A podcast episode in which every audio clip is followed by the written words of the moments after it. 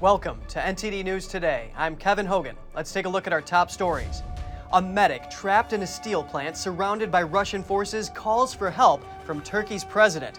All the while, Russia says it will not use nuclear weapons in Ukraine. Hungary says it won't support the EU's ban on Russian oil in its current form. Discussions are underway within the bloc to modify the proposal. Risks of potentially life-threatening side effects caused the FDA to restrict the use of the Johnson & Johnson vaccine. The FDA is also studying cases of viral relapse after using Pfizer's pill. Two states led by Republicans are suing the Biden administration. They allege it is pressuring and colluding with big tech to stifle free speech.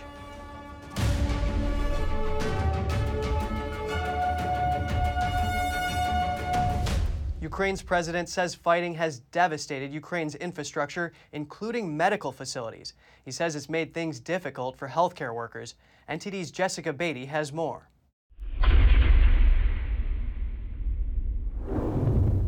Ukrainian President Volodymyr Zelensky said Thursday that Russia's invasion of Ukraine has devastated hundreds of hospitals and left doctors without drugs or the ability to perform surgery. Even the simplest medications are missing. Russia has brought to Ukraine and Europe such problems that we could have not imagined a few months ago. Over in Mariupol, Zelensky said Russian forces are still shelling the city's Azovstal steel plant. Ukrainian forces and civilians are still there. One man who said he's a medic treating people there asked Turkey's president for help with evacuations. It hurts to see how people die in your arms just because there are not enough antibiotics. My dream is to evacuate all the people, including the military, from the territory of Azovstal to stop this horror. NTD's unable to verify the video, which was shared by the founder of the Azov Regiment. It started out as a battalion with neo Nazi elements after Russian backed separatists seized parts of the Donbas region in 2014. Kiev says it's been reformed. Russia says destroying the group is one of its key aims. The Pentagon says most of Russia's forces in Mariupol have left, but some remain, like this Russian backed service member. He says he only wants victory. It's been overextended a bit. Eight years is quite a long time. I wish to end it already. Russia said Friday it will not use nuclear weapons in Ukraine. Russia firmly adheres to the principle that there could be no winner in a nuclear war and it must not be released. Meanwhile, the Pentagon Thursday denied reports that the U.S. shared intelligence to target Russian generals earlier this week. We do not provide intelligence on the location of senior military leaders on the battlefield or participate in the targeting decisions of the Ukrainian military.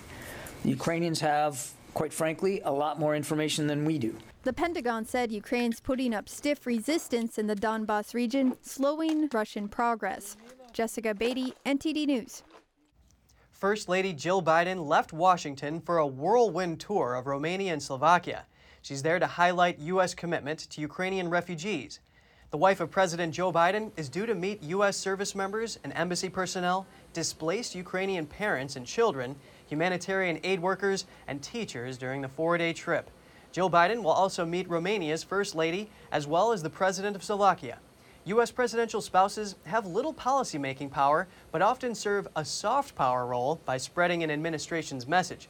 Over 840,000 Ukrainians have fled to Romania, and over 380,000 have entered Slovakia since the beginning of the war. Most journeyed further to other European countries. Joining the First Lady are several other administration officials. Hungary is saying no to the EU's proposal to ban Russian oil. The country is concerned that the plan will hurt its economy. Discussions are underway within the bloc to win over reluctant states. Hungary again said it rejects the EU's plan to stop oil imports from Russia. Prime Minister Viktor Orban told state radio that the country cannot support the new sanctions in their current form. Russian or any type of oil can only arrive via pipeline, which is one end in Russia, the other in Hungary. This is a condition we have. We cannot accept a proposal that ignores this because this proposal in its current form equals an atomic bomb thrown into the Hungarian economy. Hungary still gets about 65% of its oil supply from Russia. Orban said they will need more time and investment to accommodate the transition. még ez az egész folyamat lezárul, We know exactly what we need. First of all, we need five years for this whole process to be completed. It is five years. One to one and a half years is not enough for anything. Then we need money to alter the refineries, and we need several trillion forints to alter the Hungarian energy transportation system. But the prime minister added that Hungary is ready to negotiate if it sees a new proposal that meets the country's interests. Within the European Commission, talks are underway to modify the original proposal. Previously, most EU countries would have had to stop buying Russian crude oil within six months and to stop importing refined oil products from Russia by the end of the year. Hungary and Slovakia were allowed to make adjustments until the end of 2023. Following the discussions, Hungary and Slovakia could get an extension until the end of 2024 to adapt, and the Czech Republic until June 2024. The bloc might also help upgrade the oil infrastructure in these countries, among other changes. Despite the complexity, EU President Ursula von der Leyen says she is confident about the plan's final adoption. EU Foreign Policy Chief Josep Borrell said if no decision is made by the end of this week, talks will continue among foreign ministers next week. Posters accusing famous Swedes of supporting Nazism are appearing on Moscow streets. It's a sign of worsening relations between Russia and Sweden as the Nordic country considers NATO membership. Here's more on that story. Outside the Swedish embassy, two posters affixed to a bus stop feature photographs of Swedish King Gustav V, writer Astrid Lindgren, film director Ingmar Bergman, and IKEA founder Ingvar Kamprad. The message on the poster reads, We are against Nazism, they are not. Commuters at the bus stop in front of the embassy are largely supportive of the campaign. In the current situation, I agree. In this situation, I'm absolutely positive about these posters. The posters indicate worsening relations between Russia and Sweden. If Europeans consider themselves democratic countries, then I think it's entirely democratic to express an alternative point of view and show people different opinion. Don't show people narrowly focused information that Russians are bad or Russians are the aggressors. Russians are not aggressors. A third poster of the same kind appeared on a major thoroughfare in central Moscow. I have a positive opinion. I'm gladly reading and watching the news, but only to glorify our warriors and our homeland. Since the start of the Russian invasion of Ukraine, Sweden, as well as its neighbor Finland, have been more seriously considering NATO membership. Sweden's defense minister said last month that a NATO application could trigger a number of responses from Russia, including cyber attacks and hybrid measures such as propaganda campaigns. Russia has repeatedly stated that it aims to denazify Ukraine, a statement that has been dismissed by Kyiv and the West as a pretext to invade. A Ukrainian Holocaust survivor recounts the Nazi invasion of his home country and the horrific fate of much of his family. Now he says he remains determined in the face of the Russian invasion. And NTD's Andrew Thomas has more.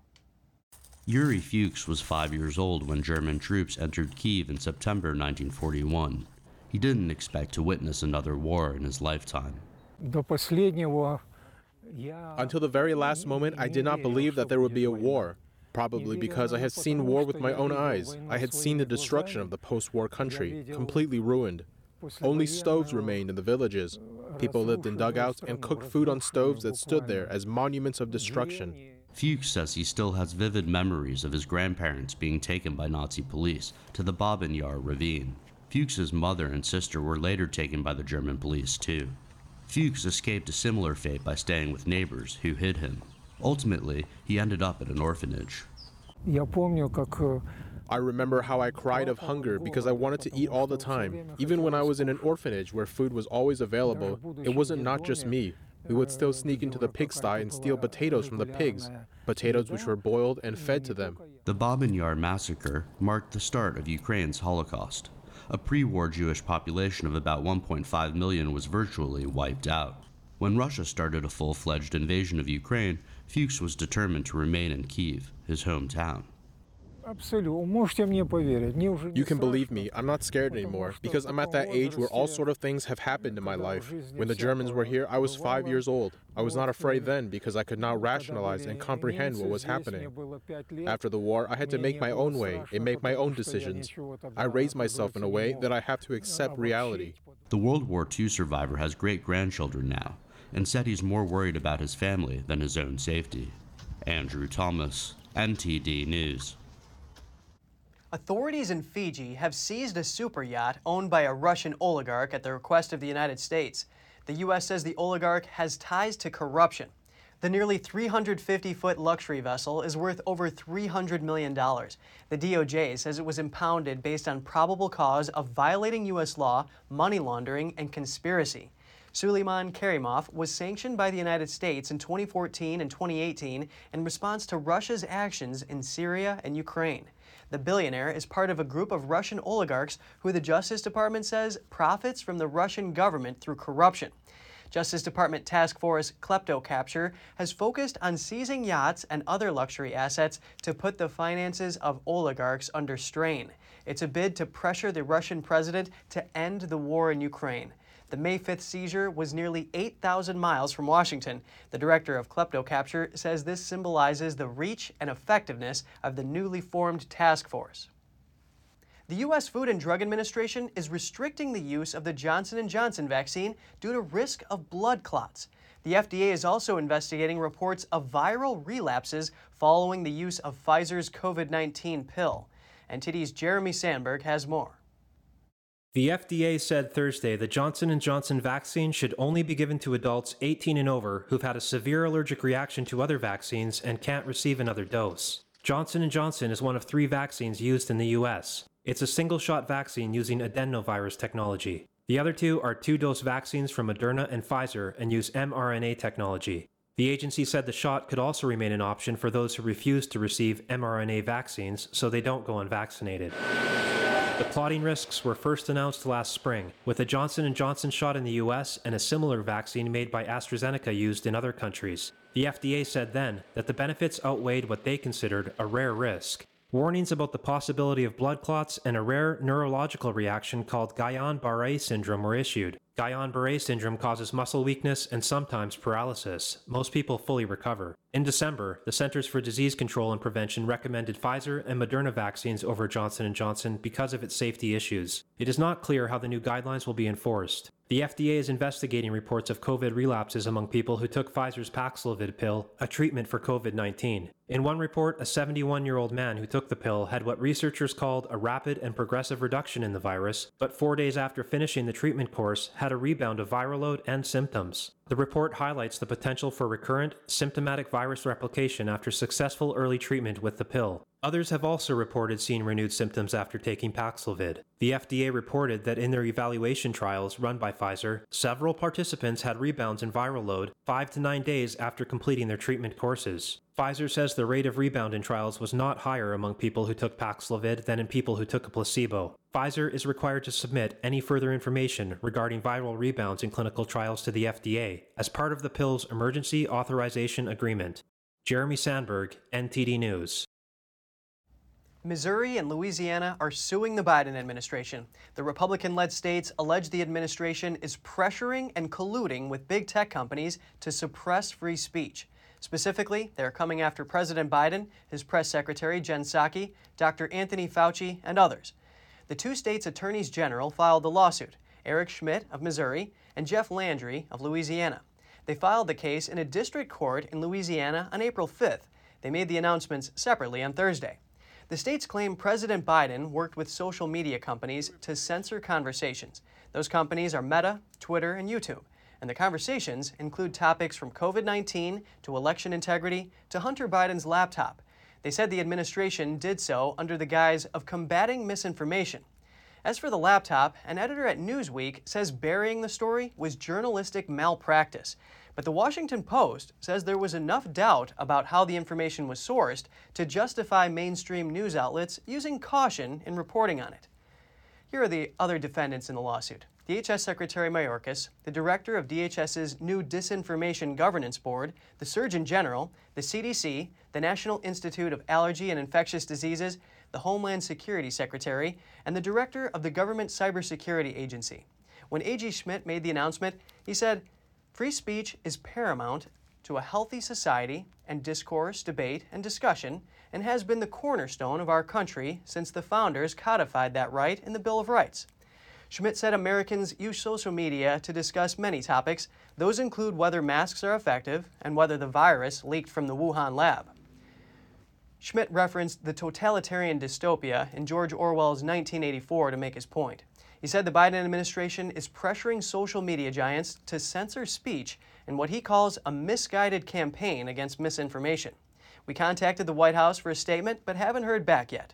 The lawsuit goes on to accuse Biden and other government officials of, quote, falsely attacking the laptop story as disinformation right alongside Twitter. The New York Post first published the laptop story in October 2020. It described what was found on the laptop that was abandoned at a repair shop in Delaware. The outlet said it contained compromising pictures and emails of alleged corrupt business deals overseas. Twitter labeled the story as potentially harmful and locked the outlet's account. The platform also stopped users from sharing a link to the story.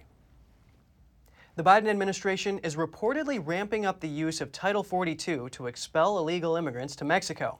This while the administration works to end Title 42 later this month. Here are the details. An anonymous U.S. official and an anonymous high level Mexican official told the Associated Press that the U.S. struck an agreement with Mexico to expel illegal immigrants under Title 42 authority. They say the U.S. border authorities are expelling up to 100 Cubans and 20 Nicaraguans a day from three locations San Diego, El Paso, and the Rio Grande Valley. The expulsions began April 27th and will end May 22nd. Title 42 is a public health law that's used to expel immigrants to prevent the spread of COVID 19. It is set to expire on May 23rd. Since March 2020, the U.S. has expelled 1.8 million illegal immigrants using Title 42. Border agents are expecting a record wave of illegal immigrants after the law expires. The latest expulsions are reportedly taking place while the Biden administration says it's phasing out the use of Title 42. Both the White House and the Department of Homeland Security have said that Title 42 could no longer be justified on grounds of protecting public health. In an email to NTD, the DHS neither confirmed nor denied the latest expulsions. Reporting by Allison Lee, NTD News. Worries are mounting with Title 42 scheduled to end. What is the administration doing to prepare for the expected influx of illegal immigrants? Here are the details. The Biden administration wants to lift Title 42 in just about two weeks, but are we ready for it? I would not say that we are not prepared. What I would say is that we are preparing. Department of Homeland Security officials are trying to quell fears among lawmakers about the expected surge of illegal immigrants. We are expecting a lot more people to come. At a Wednesday hearing, they cited a six point vision laid out by DHS Secretary Alejandro Mayorkas, which includes shifting manpower, speeding up processing, and issuing deportation orders. These preparations will help us to address the challenges at our border more effectively while protecting the safety and security of our communities. But that wasn't convincing enough, even for some Democrats. As of this moment, I do not feel confident that um, the system is ready. Is that people keep telling me, but we have a plan, and it isn't clear that having the plan and actually having the resources on the ground to meet the goals of that plan are the same thing. Republicans, meanwhile, pointed to an already unprecedented level of illegal migration in 2022 and what could be worse after Title 42 ends. What you are saying is that without Title 42, you're going to have a lot more people who come to the border and say, I have a credible fear, and like others, they'll be allowed to come into the country. Is that correct? Yes, sir, that is correct. Okay. And the most heated exchange played out between Senator Josh Hawley and a top border policy official who refused to call the border situation a crisis. But it's not a crisis. It is a challenge, sir. And suggested that the lifting of the public health order will instead decrease illegal border crossing because of the lack of oh, wow. consequences. So, de- so eliminating it will will then you think decrease the amount of illegal immigration? I think over time, once we start reimposing significant immigration consequences. Wow, that is news. And the rule still faces an uncertain fate. A federal judge has put a hold on its scheduled lifting, and there will be a hearing next week with a final ruling expected. DHS Secretary Alejandro Mayorkas recently met with Mexico's foreign minister. He stressed the United States' whole of government approach to prepare the border after Title 42 ends in late May. He also emphasized that the countries in the region must protect their own borders and expel migrants who don't qualify for relief. However, not all lawmakers, including our next guest, are convinced that Secretary Mayorkas is handling the border crisis well. Now we have the pleasure of hearing from U.S. Representative Clay Higgins of Louisiana. Thank you for making the time, Congressman. I'm very happy to be here. It's a crucial time in our nation to discuss these things. Yes, indeed. Now, DHS Secretary Alejandro Mayorkas has recently testified saying his department has stood as a cornerstone in protecting the homeland by securing the borders, and he recently told CNN that the border is not open. You have called for Mayorkas to resign or face impeachment if the GOP takes the House after the midterms. Can you explain your point of view to us? Yes, sir. Secretary Mayorkas, uh, despite his his unquestionable service to his nation during the course of his life, he has allowed himself to be used as the instrument of the executive branch to destroy the sovereignty of our nation at the southern border. He has knowingly participated in the Biden administration's policies that have that have generationally injured our country. He's responsible uh, for the for the in, incredible increase in uh, overdose deaths in America, the crime wave that's surging across the country. Millions and millions of illegals have crossed into our nation across the southern border, uh, all under the watch of Secretary Mayorkas. So he's to be held accountable for his actions. Therefore, he must be impeached if he's in office. I gave the man fair warning a couple of weeks ago and advised him uh, to resign. We have formally called on him to resign, and we have built the case for his impeachment. So, where I'm from, I'm a Southern gentleman. You give a fellow fair warning before you knock him out. Congressman, speaking of the executive branch, the Biden administration is reportedly expelling more migrants at the southern border under Title 42 before it expires. This includes a deal with Mexico expelling 100 Cubans and 20 Nicaraguans a day. What do you think this signals? Well, that's a fraction of a fraction of what's crossing, but it's a, exactly like the Biden administration uh, to make gestures of, of uh, action and and pretend that they're that they're significant enough to address the harm that they've allowed. But it's just a political move. It, it, certainly, the Biden administration has made it very clear that what they consider a successful border management and protection of our sovereignty includes allowing millions and millions of illegal residents and illegal aliens to cross our into our country. So when they, you know, they say they've increased their percentage of uh, of deportations and rejections, you're talking about hundreds. Listen, it, there are scores of thousands crossing on on any given uh, two or three day period at the at the southern border. Uh, we need extensive action. We have the, the power to do it very fast. We can fix the border. I'm telling you, in two weeks, we can fix the border crisis if we had an executive branch that was willing to embrace the policies that we developed during the Trump administration over the course of 2017 and 18, by 2019, using the same the, the same assets we have, same men and women, same boots on the ground, the same 1,954 miles of southern border, the same cartels running Mexico and Central America. We had it under control in 2019. We can do so again with proper leadership out of the executive branch. We do not have that leadership right now. They're accomplishing what they want to do, which is uh, allow a slow invasion of our country of illegal aliens. That's their agenda. Congressman Clay Higgins of Louisiana, thank you so much for your time. Yes, sir, and thank you. We reached out to the Biden administration for a statement on this accusation, but we didn't hear back by airtime. Republican Congressman Madison Cawthorn responded to the publication of a nude video of him, claiming it was another hit from his opponent's drip campaign. He vowed to not back down. NTD's Arlene Richards reports. I've never folded in Washington, and I never will. Early voting has begun in the North Carolina GOP primary race, and it seems that the gloves may be off when it comes to embattled Congressman Madison Cawthorn.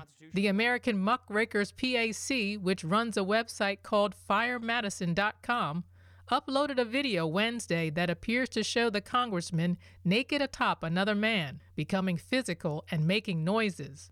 Cawthorn called the video a new hit against me. He said in a Twitter post that he was being crass with a friend, trying to be funny, and that they were acting foolish and joking. David B. Wheeler, president of Muckrakers PAC, said in a comment about the video that Madison Cawthorn should resign from Congress today. He said he wasn't interested in Cawthorn's behavior behind closed doors, but that his actions should have consequences. Wheeler filed an ethics complaint against the congressman last week, claiming improper House financial disclosures regarding gifts and loans to Stephen L. Smith, Cawthorn's scheduler. The next day, the Daily Mail published a video of Cawthorn and Smith sitting in a car and joking about sex. In a video yesterday, Cawthorn addressed what he called outlandish stuff put out by the media. I've really never seen the swamp launch such a coordinated attack against any individual in politics except for Donald Trump. The Republican primaries will take place in North Carolina on May 17. Arlene Richards, NTD News, New York. Coming up, the Securities and Exchange Commission has added over 80 Chinese companies to its kickout list, urging them to follow the rules of the U.S. market. And Canadian lawmakers are pushing a new bill that cracks down on forced organ harvesting. That's after an international tribunal condemned Beijing for such crimes. We'll have more for you in just a moment here on NTD News.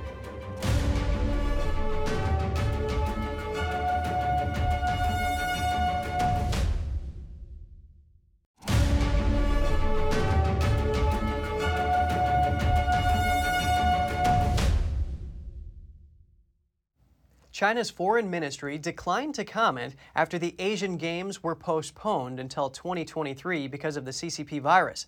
The 19th edition of the event was scheduled to take place from September 10th to the 25th in the capital of Zhejiang province. The multi sports games are second in size to only the Summer Olympics. The Olympic Council of Asia said in a statement that the organizing committee had been well prepared to deliver the games despite the challenges. It said new dates for the Games would be announced in the near future. Organizers said in early April that all 56 competition venues had been completed as the city prepared to host more than 11,000 athletes from 44 nations and territories. China's foreign ministry told reporters when asked about the postponement that they should seek the department in charge, a standard non answer by Chinese communist officials. Over 80 Chinese companies could be kicked off America's stock market if they continue failing to follow the rules here in the U.S. Here's more. Washington is pushing Chinese companies listed in the U.S. even harder to follow the rules. The Securities and Exchange Commission, or SEC, added over 80 Chinese companies to a list on Wednesday.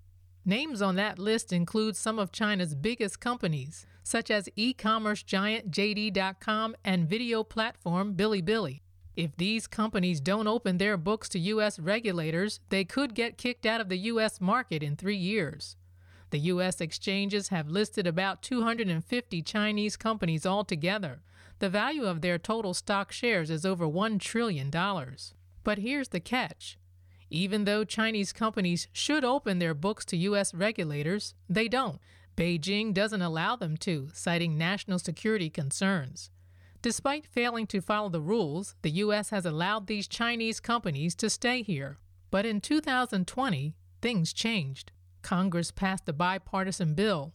Under it, Chinese companies that fail to open their books would face delisting in three years.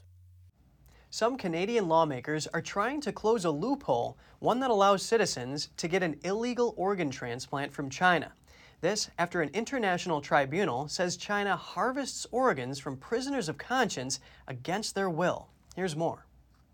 Well, thank you, uh, Madam Speaker. A group of Canadian lawmakers is pushing for a new bill. It's a measure that fights the practice of forced organ harvesting.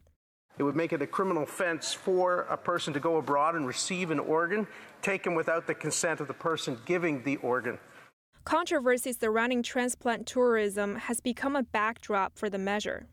That involves when patients travel to other countries to get organs, oftentimes because it takes too long to find a match in their home country.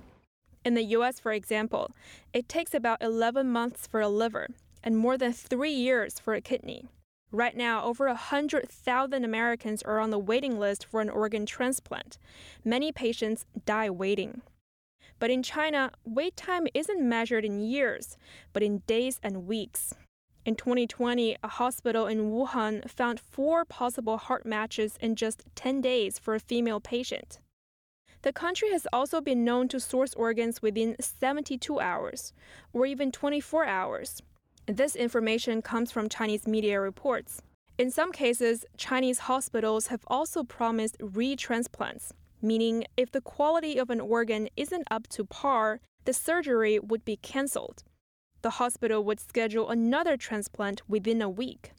The extremely short wait times have made China one of the top destinations for transplant tourism. But many have been asking a key question where do the organs come from?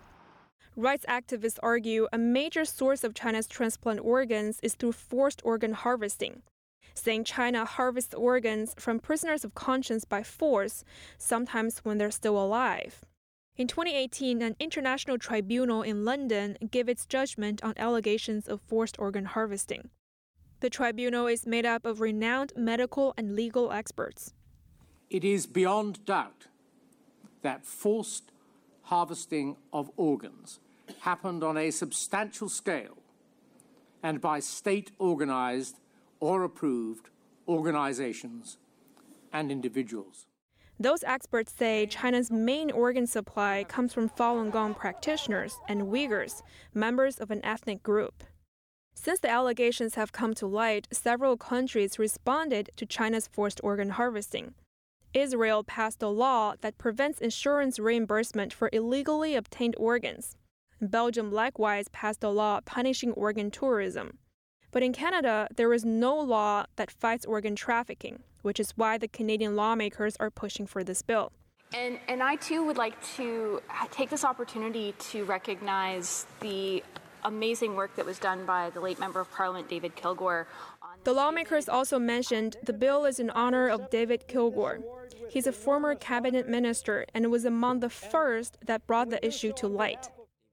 Back in 2006, when the forced organ harvesting issue first emerged and saw little media coverage, David Kilgour investigated the practice with another rights lawyer named David Matas. The two later published an investigative report. We pursued every investigative trail we could find. In the report, you will see that there are 18 different avenues of proof and disproof we, we considered and evaluated. Our bottom line conclusion, after considering everything as best we could, was that the allegations are true. We believe them to be true, that this uh, harvesting is indeed happening. They were nominated for the 2010 Nobel Peace Prize. Kilgour passed away last week of a rare lung disease. He was 81. It's, uh, it's a shame that he didn't leave, live to see its passage, uh, but I, I certainly hope that this bill will, will pass. Following the investigative report, Kilgour kept raising awareness about the issue. Uh, David Matas and I have been in about 50 countries talking about it, and we will continue to talk about it as you, all people of goodwill will until it stops. Because there's only one country out of, well, I guess, almost 200 countries in the world now that does this on an industrial, state sponsored level, and that's China. What's more, he wrote a book called Bloody Harvest The Killing of Falun Gong for Their Organs. He is the one that blew the doors open on this practice overseas and that made this thing po- possible. Uh, David brought this issue to my attention. He brought this issue to many people's attention. He wrote the initial uh, report along with David Matas on this issue uh, and has just been a tireless champion on it, but on so many other human rights issues as well. As for the bill, it passed the Canadian Senate last year and is now before the Canadian House of Commons. Still to come, some restaurants in London increasingly look for ways to become more sustainable. One restaurant even offers customers rewards for choosing dishes that are good for the environment. And a number of rock lobster fishermen in Australia work to clean up the industry's environmental impact by developing plastic free fishing pots. Stay tuned for more after this short break.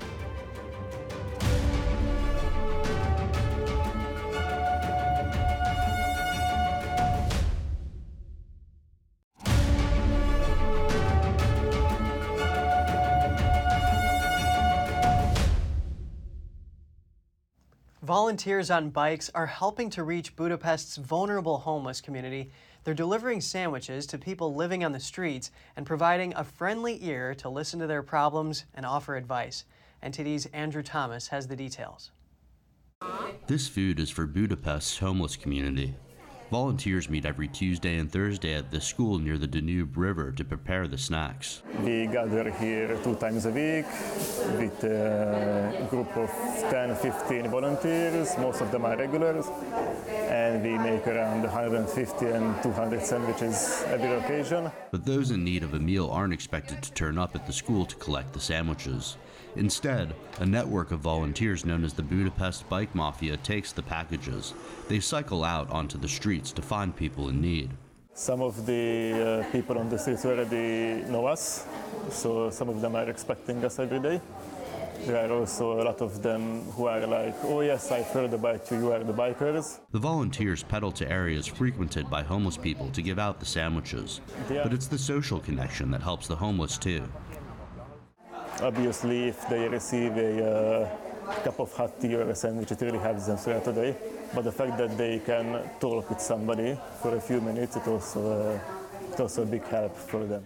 It's an act of charity that homeless man Peter Verratti says he appreciates. And he agrees that it's about more than just getting some food to eat.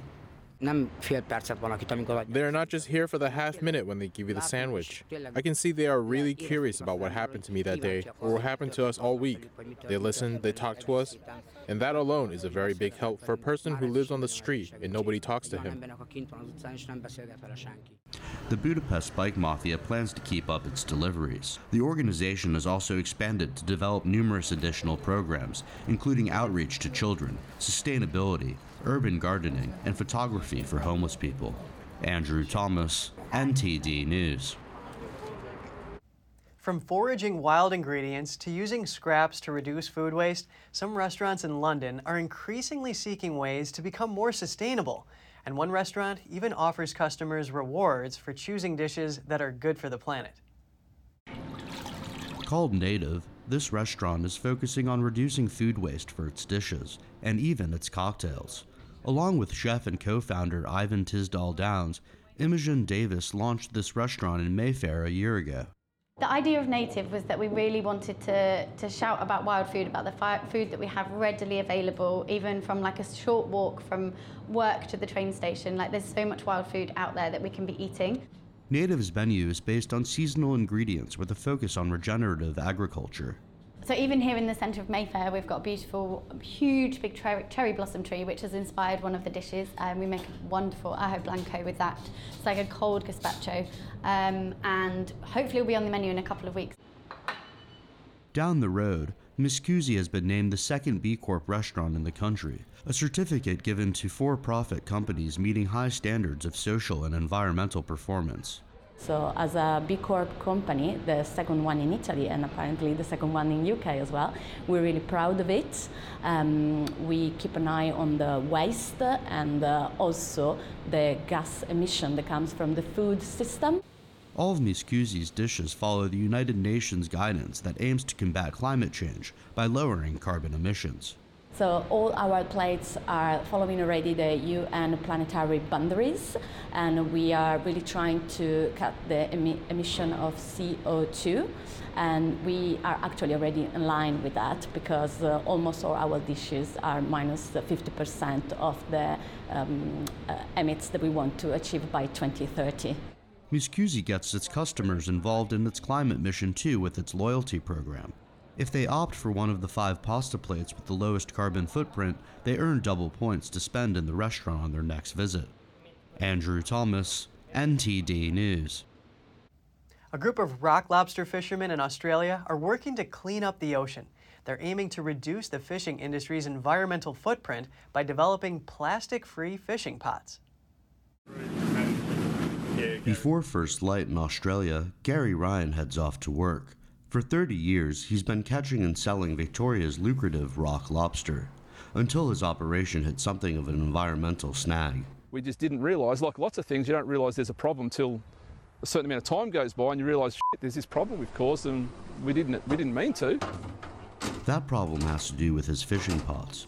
Lost or abandoned fishing gear is considered the deadliest form of waste for marine life. According to the World Wildlife Fund's report in 2020, it makes up at least 10% of the trash found in the world's oceans. For Ryan, the goal is to continue catching lobster while protecting the environment. A better pot is a pot that catches more. And uh, I'm, I can't put my hand on my heart and promise you they catch more, but I don't think they're any worse. Among the main pollution offenders are red plastic lobster pot nets, commonly used by fishermen across Victoria. But fishermen were largely unaware of their impact on the ocean. No one's really tried to make a plastic-free net in the neck or lobster pot in the past because uh, it's probably because no one's had the headspace because no one was aware of the problem. Broken lobster pot necks showed up often. Out of the more than 1,000 pounds of trash Colleen Houston picked up earlier this year. She and her husband Luke spent seven days collecting debris on their journey, laying the foundation for change in the lobster trade. The response of local fisherman uh, Gary Ryan, he's changing over all his pots, removing the plastic out of them, getting rid of those, um, you know, the red necks that seem to break up. Ryan is one of six fishermen in Victoria trying to craft the perfect plastic free lobster pot, a trial that's received support from the state's fishing body, Fisheries Victoria. Andrew Thomas, NTD News. A SpaceX capsule splashes safely back to Earth after astronauts complete a six month mission. Three U.S. astronauts and one German astronaut were on board.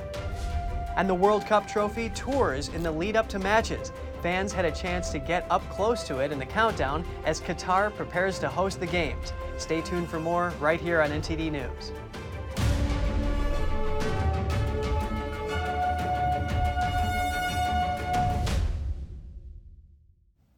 The third long duration astronaut team launched by SpaceX to the ISS has returned to Earth. It splashed down in the Gulf of Mexico off Florida today. The SpaceX Crew Dragon capsule carried three U.S. NASA astronauts and a European Space Agency crewmate from Germany. It parachuted into calm seas in darkness at the end of a 23 hour plus flight home. The return from orbit followed a fiery re entry plunge through Earth's atmosphere it sent temperatures outside the capsule soaring to 3,500 degrees Fahrenheit. The heat scorched capsule was hoisted onto a recovery ship before the capsule's side hatch was opened. Then the four astronauts were helped out one by one for their first breath of fresh air in nearly six months. The crew began its stay in orbit on November 11th. It conducted orbital research ranging from space grown chilies to robots. A rare diamond and ruby ring, an important collection of watches, and other treasures will go under the hammer next week in Switzerland. That's according to auction house Sotheby's. Let's take a look. This stunning ring by Chopard features an 80 carat diamond. It'll be up for auction on May 10th in Geneva and is expected to fetch around $8 million. It's mounted with six uh, very bright uh, rubies, uh, unheated Mozambique rubies, and it's a D color stone, uh, internally flawless, potentially flawless, uh, excellent cut and symmetry. Olivier Wagner is the head of sale and jewelry specialist at Sotheby's Geneva. He says diamond prices have increased on average close to 15% since the beginning of the year.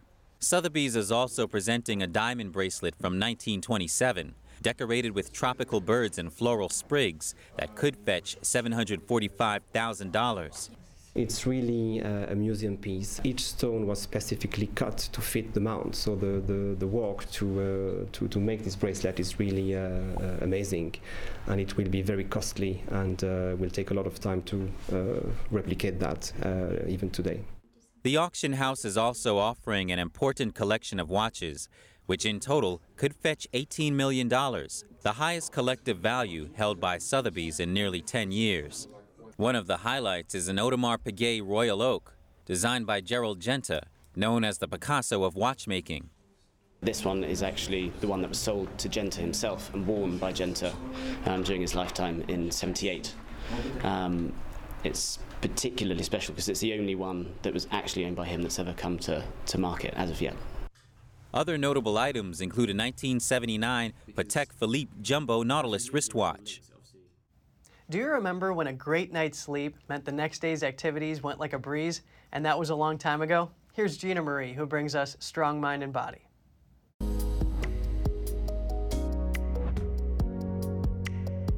How long is it since you had a pure sleep? I'm talking about a deep quality sleep without the need for drugs. When quality sleep improves, you will wake up more easily. Your stamina will also improve. You may also need less sleep at night. Let's look at 10 tips to help get that deep, restful, restorative sleep. Number one, don't go to sleep on a full stomach. Your body needs energy to digest the meal, so if you go to sleep on a full stomach, expect poor digestion. Number two, no alcohol, caffeine, or artificial stimulants. If you decide to drink, expect low energy levels and poor sleep at night. Alcohol might help sleep come sooner, but you may wake up too early. Also, artificial stimulants may affect your adrenal glands. Number three, exercise. Exercising during the day leads to sleeping soundly at night. Number four, eat a healthy diet. It really works. Your body will thank you for it. You'll lose weight, feel better, and get more shut eye. Number five, get more sunlight. Your body needs sunlight to make vitamin D, so try to get a bit of sun on your bare skin. This can increase energy and elevate your mood. Number six, are you sleeping in the dark? Night workers need a dark room while day sleeping. Get blackout shades or curtains. Number seven, is your bed comfortable? Don't skimp on sheet quality, it feels good on your skin. Also, pay attention to pillows. They should cradle your head, not raise it. Your spine should lie straight. In terms of your mattress, your body needs even support, so no lumps or dips. Number eight, make your bed organic. Aim for all natural materials. Your skin needs to breathe. Synthetic fibers are not the best. Number nine, stop snoring. Overweight people tend to snore more. This can decrease airflow and wakefulness occurs. And number 10 is your house too dry? Do you have a sore throat, dry nose, or nosebleeds? If so, a humidifier may be the answer. Aim to change the water daily. With just 200 days until the start of the FIFA World Cup Qatar 2022, the famous World Cup trophy is on tour. Fans and families snapped pics and selfies next to the trophy. The trophy is touring Qatar during the Eid holiday from May 5th until the 10th. It will pop up in different tourist hotspots to mark the 200 day countdown to the World Cup finals. Qatar will host the first ever World Cup in the Middle East. The Gulf state is also the smallest country to have held soccer's biggest event. Fans from 32 competing nations are set to watch games at eight stadiums clustered around the capital city, Doha. The small size means supporters will be able to easily reach all the venues, raising the possibility of watching more than one match in a day. This contrasts with recent tournaments in Russia and Brazil, where flights were often needed to travel to each venue city. Thank you so much for joining us. We're going to put our email on screen. We'd love to hear from you. Until next time, Kevin Hogan, NTD News, New York City.